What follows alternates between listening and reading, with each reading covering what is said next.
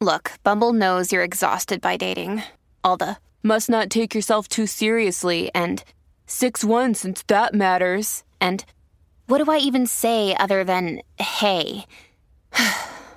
well, that's why they're introducing an all new Bumble with exciting features to make compatibility easier, starting the chat better, and dating safer. They've changed, so you don't have to. Download the new Bumble now.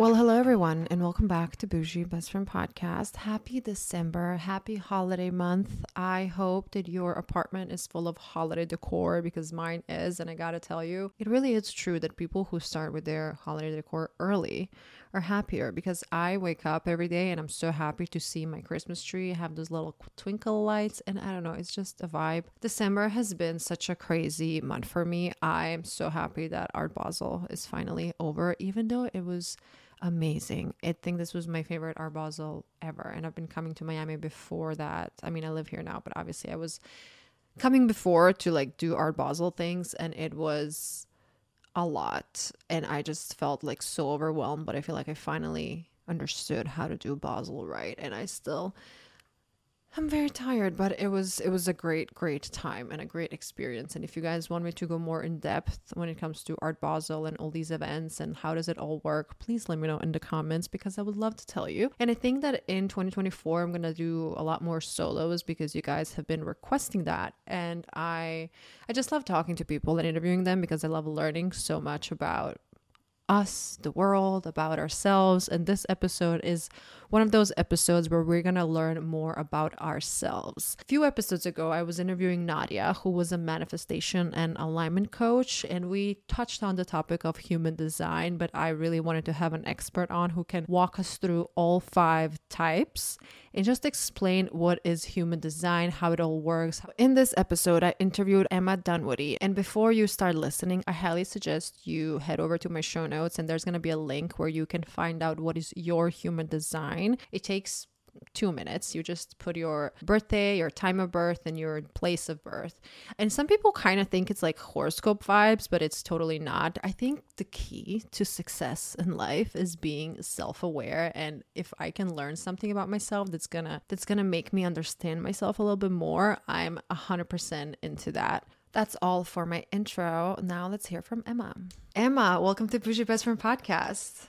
Thanks for having me. I'm so excited to talk to you. Okay, human design is something that I've been hearing about for the longest time, and I didn't really know much about it, but I've been following you for a while, listening to your podcast and all that, so I kind of educated myself a bit. But please tell me and all of our listeners a little bit about you and what made you become the human design expert you are today. Well, um, in true alignment to my human design, you know, I kept falling down. I'd had so much success in many areas of my life, yet I still had this hole within me around purpose. I felt like I there was something important that I had to do, and I had healed my mental health. I had changed my life from the advertise or my career from advertising become to become a master coach. I had this business, I had kids, I had this marriage, I'd moved from the country to the city. I'd done all of these things, and I was still searching. There was still this hole within me that was like, hmm, that needs filling. What is my purpose? Like, please, universe, tell me what my purpose is. And up until that point, I was a master coach. Obviously, I still am.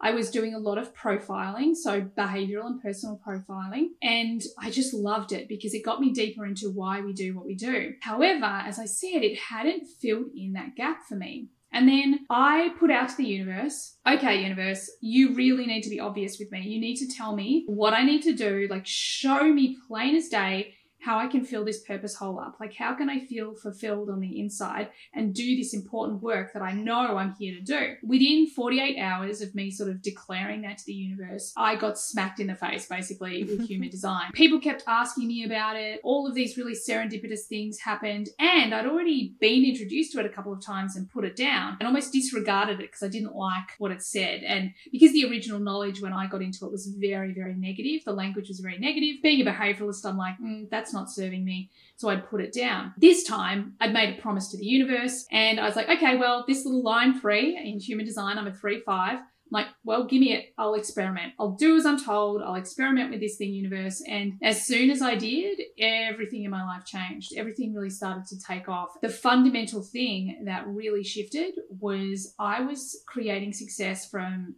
my authentic self. I was no longer trying to force myself to be or do the things that some other guru was telling me to do. I actually knew authentically why I'm here, my superpowers, what authenticity means to me, how I'm designed to succeed, and then everything just shifted in such a short period of time for me. You said something very interesting that you told the universe to show you what you're meant to do, and in 48 hours, the universe showed you. Can you tell us more about that was journaling i'm a big universe believer so i would yeah. love to hear i would love to i'm going to speak to the universe this evening so yeah yeah tell, tell I love me that. how to get it the big thing for me well up until this point like i'd done so much work around manifestation around you know understanding quantum physics understanding that we create our reality from who we are not what we think not what we do who we are and how we feel and at that point i was really at this place where i was like i was focusing so much on the hole within me that I had forgotten to focus on how it would feel if I was actually on purpose. And in that place, I remember sitting down and it was actually, I was in Spain at the time. I just walked the Camino de Santiago. I was so aligned to life. Like I had this reverence for life. I was feeling great. And I really felt like I'd got so much clarity around my purpose. So I was feeling all the things already. I was feeling fulfilled. I remember just before I kind of left Santiago, I wrote in my journal and actually I speak out loud to the universe a lot. I was like, okay, I feel like I'm 86% there, but there's something missing. I can feel that there's still something missing. I want that filled up. Show me what it is. And whatever you give me, I promise I'll just do it, you know, no mm-hmm. questions asked. And I can remember just kind of having this declaration. And in that moment, there was a part of my ego that was like, Ugh I don't want to break that promise, you know. And, and in the past, I think I'd avoided that promise because, you know, I wasn't willing to do whatever the universe brought to me. But in this moment, I was like, okay, whatever it is, I'll do it. When human design, like I arrived home and when it first showed up, I think a friend of mine just texted me, welcome home. By the way, have you heard of human design? And I was like, mm-hmm. Oh, okay, yes, I've heard of it. I think it looks good, but and because at that stage I was like, it's a bit woo woo. How long bit... ago was that? How long have you been working? Uh, this is now uh, nearly six years ago. And back then we didn't have all the teachers and all the gurus and everyone. It, it was very much the original knowledge. I ended up after I think three different friends reached out. I was like, right, this human design thing, this is it. Even though I could feel all the resistance to it in my body, I was like, well, I made the promise. I'm running the experiment. And I just Googled best human design teacher, I think, in Australia. And there was only one person that came up and she lived one suburb away from me. And I'm like, stop it. You're like, okay, you know? I like, can see you. exactly. So these things just kept happening. And instead of resisting them or letting my mind jump in and say, well, it's a bit woo woo or it's a bit this, I was like, okay, well, I'm just going to do it. I'm just going to learn about it, run the experiment, see what happens. And ultimately, by the time between setting the attention, flying back to Australia, having my friends mention it, discovering Kim. I was literally within 48 hours sitting in a cafe with Kim, having a coffee, learning about human design. She's telling me all of these things, and I'm like, Oh mm. my God, you're telling me all the things that are in me that I've been trying to fix and change that I haven't been able to fix and change. I fixed and changed all these other things. Mm-hmm. However, these things that they're my superpowers. And that was the moment that I'm like, wow, you know, this is where people need to understand that so often we are spending so much time trying to change something about ourselves that actually it's just a fear expression of our superpower. And then once we start to understand that there's a higher expression, and when we do it from love instead of from fear, then all of a sudden, flow state, you know like all of a sudden it, it's something we love not something we resist or something we put in our shadow. For me a large part of who i am because i'm an mg i'm a non-linear being and i had this really deep belief that i was a quitter that I mm-hmm. couldn't stick to anything. And when I started to understand that I'm an MG, it's like, wow, I'm not meant to stick to anything. Like, this is my superpower. That's what I'm meant to be doing. I'm meant to be gathering information and trying different things out so I can break the old way and create a whole new way. I mean, ultimately, I've created transformational human design, which is Mm-hmm. Being a manifesting generator, it's like taking the best parts of human design, the gene keys, transformational coaching, and putting it all together. And up until that point, it was like I never had realized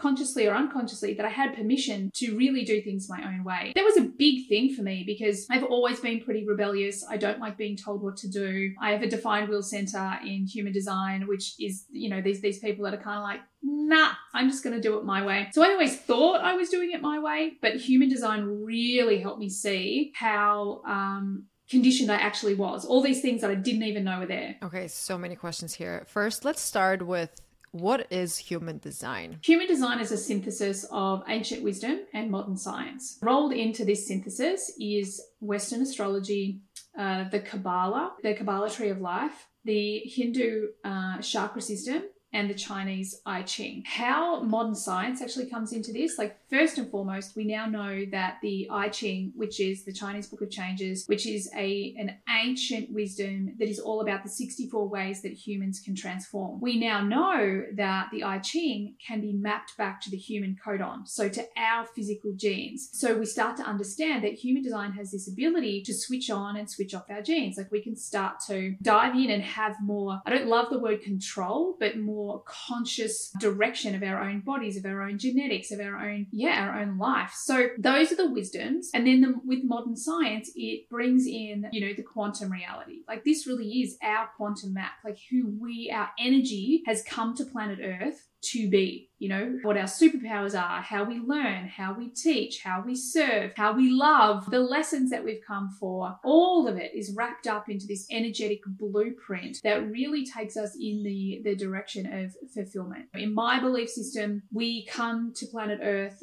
to have this school of life. And while we're here, we are trying to better, better the planet and its people. So, what our human design is, is like how we can do that, how we can have this great experience of not only knowing our own individual potential, but also understanding that when we live our potential, how important it is to serve the collective. So, when it comes to human design, first I thought it's kind of similar to astrology because you see your map based on your birthday and the time of birth. What is the differentiator when it comes to astrology and human design? Really, it comes down to specificity. And keep in mind, like astrology as well has got thousands and thousands of years of people using this incredible modality, right? And human design is brand new. It only got channeled in in the late 1980s, and we're all out there experimenting like crazy with it right now. But with astrology, there's so much dependent on the person that's reading your chart, mm-hmm. right?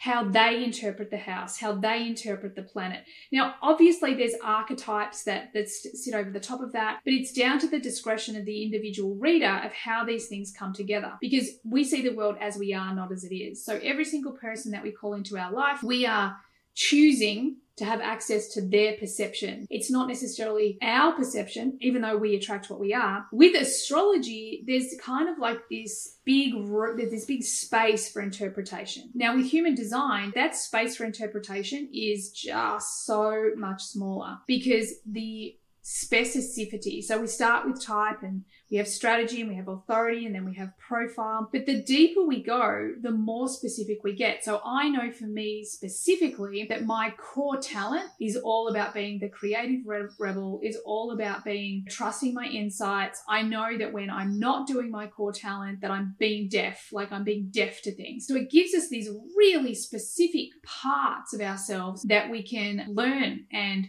focus on and heal and move from the fear to the higher expression. Whereas with astrology, it's just it's just a lot more open to in interpretation. And how many types do we have in human design? So we only have five types, and types kind of our jumping off point. It's the highest point that we start with. However, um, we have this. There's over a billion potential expressions of a human design chart. Although we start with five types, where the rubber hits the road is when we go deeper, when we go beyond type. Mm-hmm. Okay, let's start breaking down all the types. What is number one? Sure. So we start with the manifester, and the manifester, these are the people that are here to initiate. They're here to spark a new something, a new way of being, a new idea. They'll be the ones that initiate and inspire people into action. So if you're a manifester and they're less than 10% of the global population, you're here to be very you. You will tend to have an energy that can sometimes feel polarizing. It just means that you're very specifically here to inspire your people into action. You can't waste time with people who are not your people. You have to focus on your people. So, what will tend to happen for a manifester is that they will turn into people pleasers really young because they notice that some people like them and some people don't like them. And they think, well, God, I have to make all these other people like me. You really don't. It's it's not important. You're either here to inspire someone into action or you're not. It's really that simple. It's not something to be taken personally. Then we have generators, and generators are the majority of the population. They are all about being lit up by the work that they do. So these are the people who are guided by their um, excitement for the work that they're here to to create or to build. They're the people that are constantly in response to the world. So we just talked earlier about being a generator because you're mm-hmm. a generator. And what's so important for you is in this new world that we're building, you have to be lit up. In the old world, the old paradigm, the generators are the ones that have been doing all the jobs. Like in the industrial age, they're all the ones in the factory just working hour upon hour upon hour, trading their time for money. And generators are very much here in this time to redefine that and say, no, no, you don't get to just take my my energy for your gain. I'm here to actually do what I want to do that lights me up, that I have energy for. And in that process, I'm going to give this amazing energy I have for work to the world. If you're a generator, it's really boundaries are the most important thing for you because you have the energy to do so many things and do a lot of doing. You will probably taught people just to almost take that from you, to expect that from you. So it's really important that you start to put boundaries in place and you listen to that gut response like, yep, I've got energy for this or nope, I don't. And when it's a no, you need to say no. And you know, the generators are the ones that you're gonna people are gonna feel really good around. When they're lit up, they're very magnetic. Mm-hmm. So you mentioned something saying no. I feel like as I'm getting older, I'm learning how to say no. But for somebody who is listening and they have a hard time saying no to certain things or situations, I mean, I still struggle with sometimes. So, how, what would you, what would your advice be when it comes to saying no? Because sometimes you're like, oh, I don't want to miss out on that opportunity.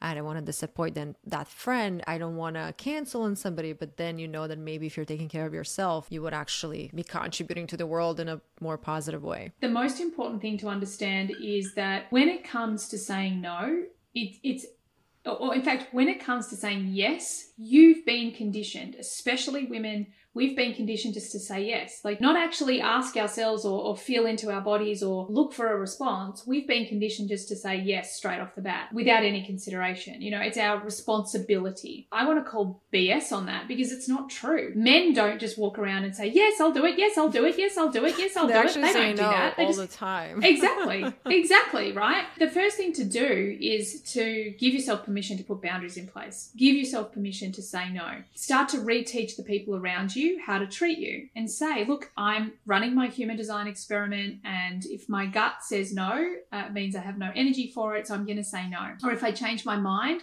it's because I don't have energy for it. And the thing that I would do, and I say this with so many areas of the chart, like just start small. So it might be something little like, you know, someone offers you a cup of tea, and instead of out of obligation saying yes, you're like, no thanks.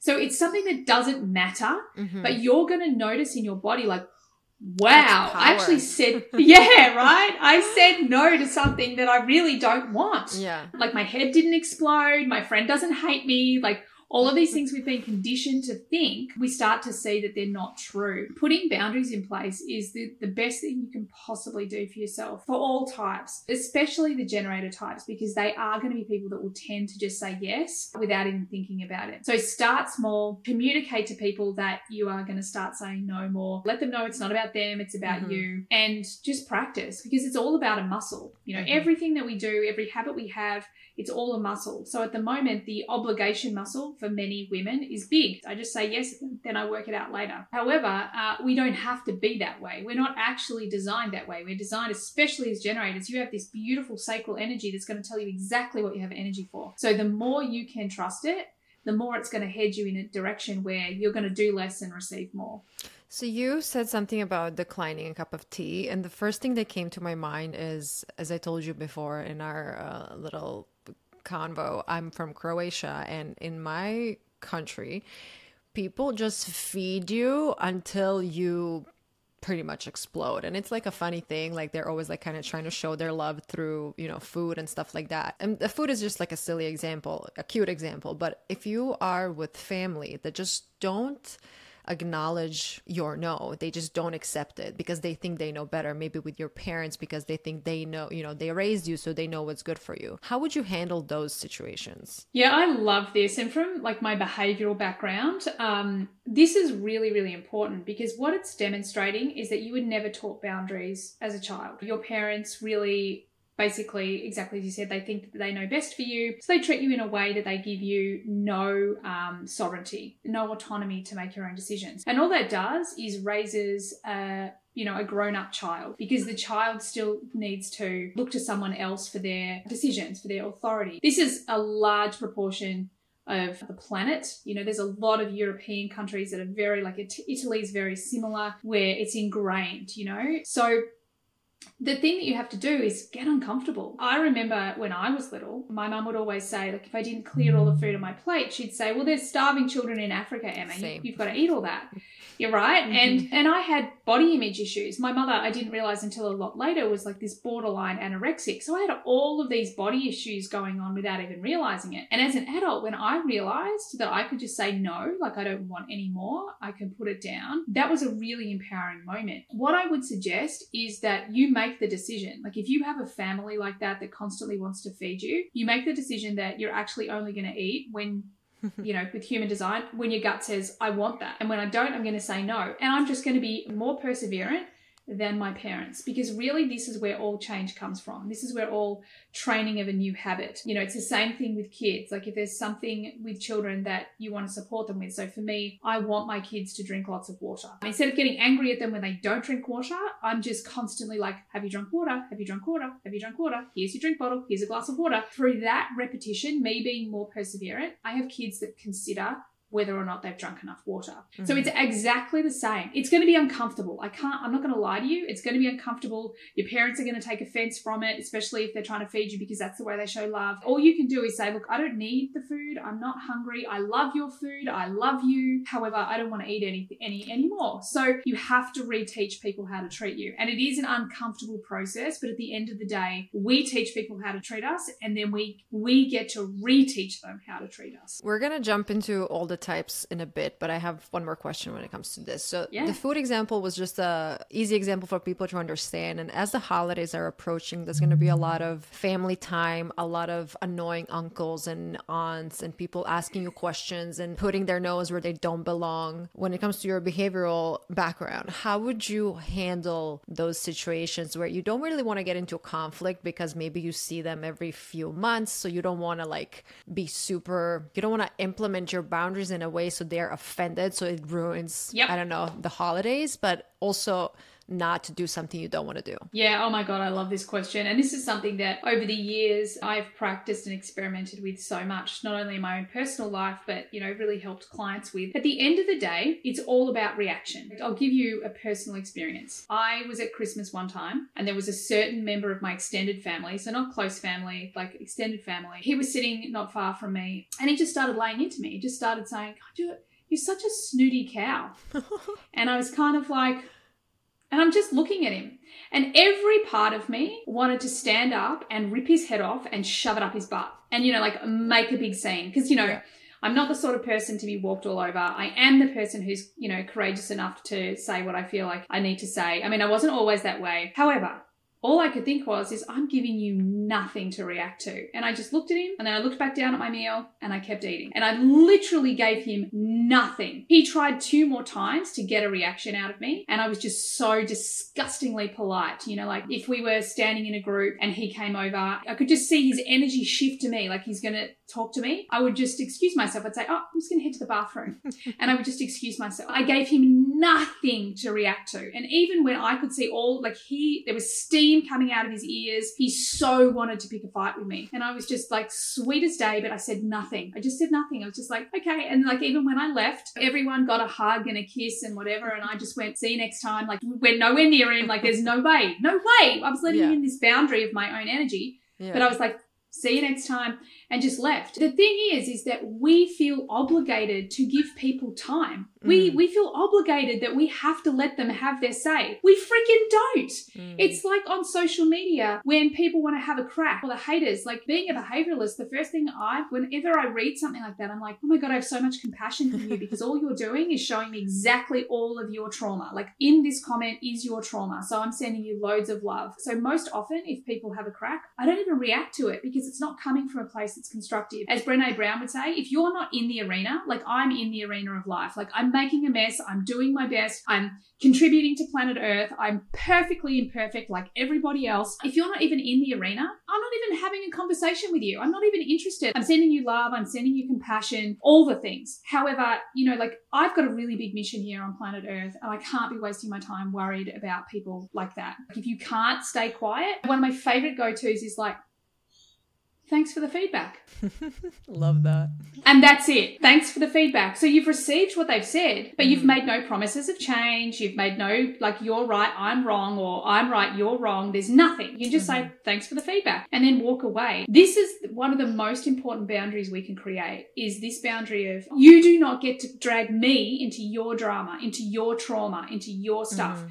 That is not my responsibility. I am my responsibility and you are your responsibility. And I can be a loving, compassionate, kind human and have hard, really strong boundaries at the same time. You know, as I asked you that question, I just realized that I posted something recently on my socials about that your life is going to become so much easier when you learn that you don't have to react or respond to everything that comes your, your way. And it was mostly referring to relationships because sometimes i have this segment called what will coco do where people ask me questions and it's about like oh my ex texted me. What should i do? I'm like you don't have to do anything. Just because he came knocking on your door doesn't mean you need to open the door. So i'm so happy that we touched on this. But let's get Yeah. back to human design. So we covered Yeah. manifester we covered generator. Now it's manifesting generator which is you right So the manifesting generator is a hybrid of the manifester and the generator. And we are these non-linear beings, meaning that we're really designed to pick up and put down things in our life. We're people that are going to learn faster, so we sort of get in quicker and we get out faster. So what does that mean? That will often look like someone who starts, let's say, a tertiary education. They go to university and they don't finish it because they kind of get everything that they need. Yep, they don't have the certificate at the end, but a lot of MGs, we don't need the certificate, you know, unless we have a line one in our profile because the line ones love to have that piece of paper. They love,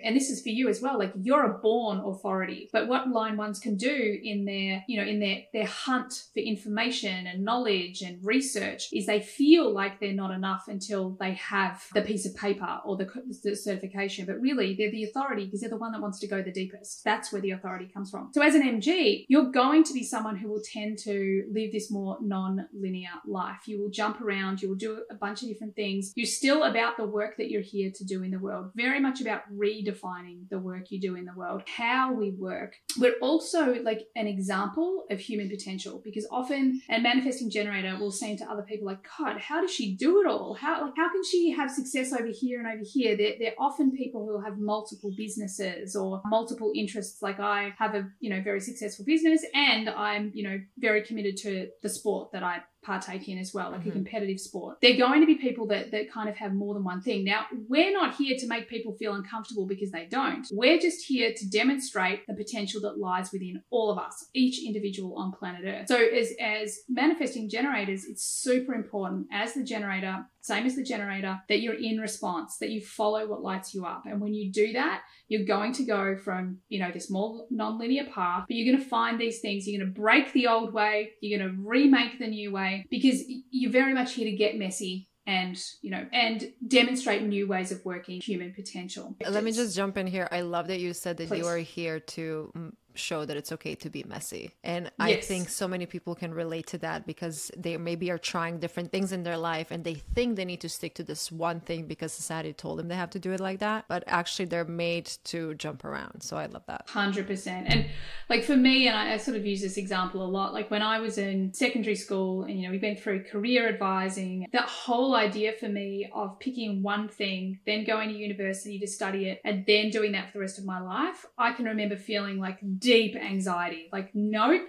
I can't do that. And as of today, I'm an entrepreneur today. However, I've had a very successful advertising career. I've been a chef. I've run an equestrian property. I've done so many so many things. different things. Yeah, I love it. Yeah, exactly right. And completely different things. From each and every one of those things, I've learned very important lessons about myself, about the collective, about the world that now all contribute to the business that I have today. Being messy is also now a part of my identity. Like I am the person knowing authentically who I am. I don't hesitate anymore. I just get messy. I just jump in. I just work it out as I go because that's the way I'm designed to be. That's the beauty of human design. It's full permission, full permission to be you. The projectors are so between the generators and manifesting generators, that's 70% of the global population. Then we move into projectors, and projectors are about 14%, uh, 15, maybe even 16% of the global population. They are here to they for the first First and foremost, they work very differently to our generator types. They are actually more designed to do less and achieve more. These people are guided by success, success for themselves and success for others. That's their signature. What's really important to understand about a projector is that they're here to be seen and acknowledged for their wisdom. The challenge is is that especially women, but projectors as a whole, they've been conditioned very young not to be a know it all. And I always joke, like, you know, that there was that the girl in the class that would always put her hand up, you know, little Mhm. Susie. Oh, I know the answer. Oh, you know, it's Hermione out of Yeah, Harry Potter, yeah, right? yeah. Everyone should be letting the projectors answer the questions because they're the ones that are actually seeing the gaps. They're seeing in the collective how energy is being used or how a system is working, and they can improve that. They have this ability to dig deep into the gaps and then bring their wisdom to how to improve that system. And that could be a behavioral coaching model, that could be some sort of tech business, that could be anything. But they have this ability to sort of dive really deep into the thing that they love to obsess about and create a very powerful system from it. The challenge with being a projector is that because they need to be seen and recognized, they will often try and force them, you know, almost force their attention, like get attention from people. And that feels really uncomfortable because they need an invitation. Their wisdom first needs to be acknowledged, an invitation needs to be given before they will be fully received by the other. What is super important for projectors is that they just they focus on what they love, what they obsess about. This this improvement that they see, that they focus on their own self worth. They value who they are, their wisdom, what they do. And when they focus on that, then the invitations come really easy, easily, really effortlessly. I've got a lot of projectors in my life that invitations are just flying at them all the time. So they have to learn to say no, like, nope, Mhm. that's not for me. But it's this really big piece of not f- trying to force your wisdom onto others and instead waiting for uh, an invitation to share that. The last group is the reflectors, and the reflectors are only like 1% of the global population. They are here to really show us the truth of where we are at as a collective. Reflectors are a real a, mirror. They're really showing us the truth of who we are. So when we sit with a reflector, whatever you think about that person, that reflector, maybe what you love about them, maybe what you what irritates you about them, it's it's you. You know, it's like this amplified version of what we call uh, in behavioral coaching is projection. So you're just seeing a version of you reflected back at you. And these people have such an incredible relationship with subtle energy. They are guided by how they feel. So they're these people that go through life and, and we talk about their aura being a sampling aura. So they're constantly sampling life, people, places, experiences, and how they know what is correct for them is do these people feel good? Does this place feel good? Does this environment feel good? Because if it doesn't, they don't want to be amplifying and reflecting back that energy. They don't want to be helping to create more of it. They want to be helping to create more of the energy, the people, the places, the experiences of the new paradigm, of this new world that we're moving into. So it's very important as a reflector that you really focus on how things make you feel over time and you live your life through that focal point, really being honest about how people and places make you feel. And then ultimately, their almost service to the collective is showing us the truth of where we're at. Wow, I love this. So mostly people are a generator and a manifester. Yeah. Okay, cool. Well, a manifesting generator. So Um, the generator types, so that's the generator and the MG, they make up, I think, just over 70%. So, yes, the majority of planet Earth are what we call sacral beings. So, I invited all of my listeners to take a look at their human design, but they can also take a look at their partner's human design if they know their time of birth. So, if you can just walk me through all the five types and what we should know when it comes to being in a relationship with that type specifically. Yeah. So if you're in a relationship with a manifester, then you need to understand that this person is energetically independent. So they're going to feel like they don't need you. They're going to feel like they're off on their own tangent. They're going to feel like sometimes they're almost selfish because they think of themselves first. They're not. Okay, they're energetically independent. So, what's really important if you are in a relationship with a manifester is they need to learn to inform you and you need to learn to inform them. And when you learn to inform each other, so that's declaring the direction of your energy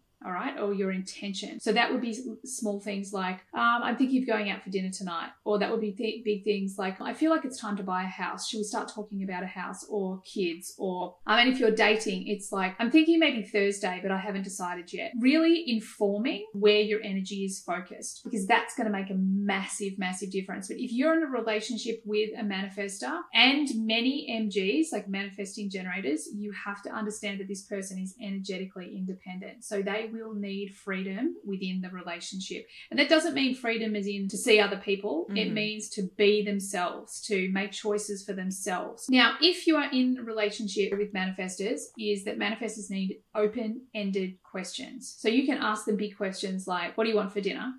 Um, where do you want to live? My worst question. What do you, where do you, what do you want? exactly dinner? right. Exactly right.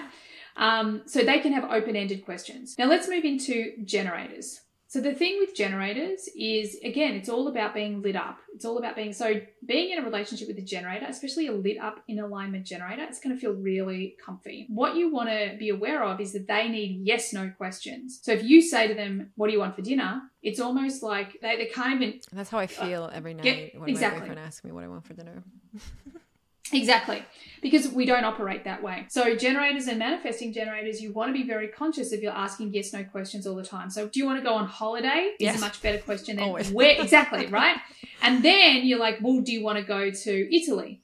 Do you want to go to Japan? The yes no questions are a way that you can create a lot of clarity within a relationship. Manifesting generators, again, they're going to be energetically independent. You must inform when you're in a relationship with uh, manifesting generators and they must inform you. So informing has to go both ways. Asking yes no questions within a relationship.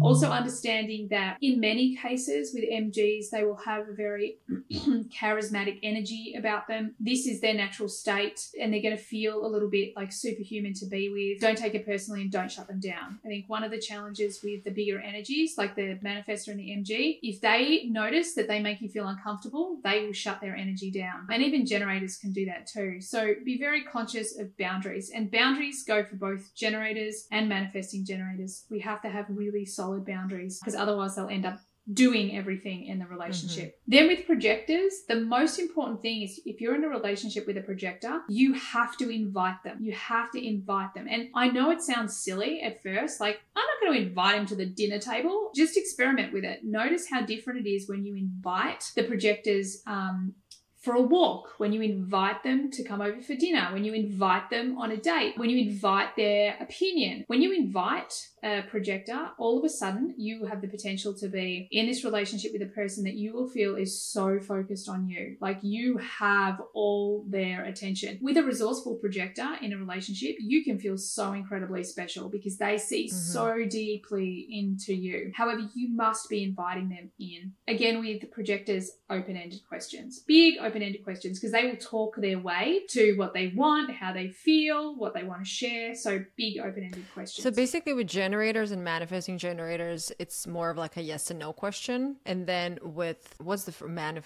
I'm so confused already now. manifestors. With, with manifestors, manifestors. and projectors, it's more open ended questions. Yeah.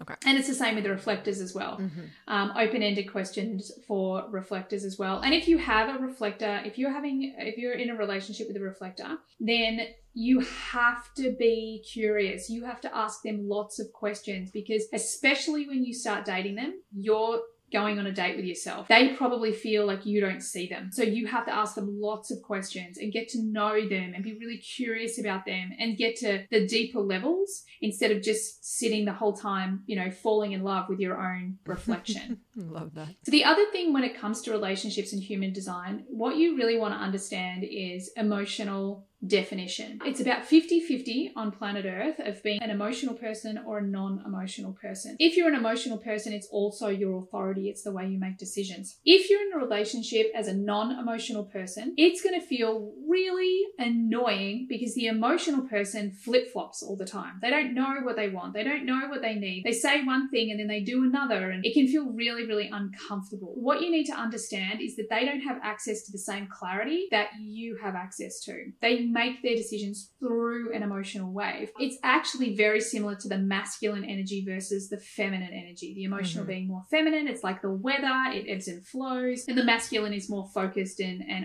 action oriented. It's kind of similar to, to that. If you have an emotional definition within your relationship. One of you has emotional definition, or when your two designs come together, it activates the solar plexus. If those things happen, then one of the things you have to be so super aware of in your relationship is not to pressure conversations and decisions in the moment. You have to leave space for, can we talk about this tomorrow? Because I'm in my emotional low right now, and I know whatever I say, I probably won't mean, and I'll say stuff that I don't mean, and I don't want to say. So, can I just sleep on it and can we pick this back up tomorrow? Because if you have an emotional authority or emotional definition within a relationship, you have to give it time, have to let things, the emotional wave flow before any clarity is going to be reached. Coming to a decision in the moment or addressing something right when it happens, although that's a great way to deal in relationship because we don't want to put it under the, the rug, we don't want to mm-hmm. hide it. Human design really teaches us that as soon as we have this this definition, this emotional definition, we have to give ourselves the grace of time so that we can actually have resourceful conversations and come to correct decisions as opposed to feeling under pressure. So just doing or saying or committing to things that aren't correct. I love this. And I can't wait to look up my boyfriend's human design so I can see how to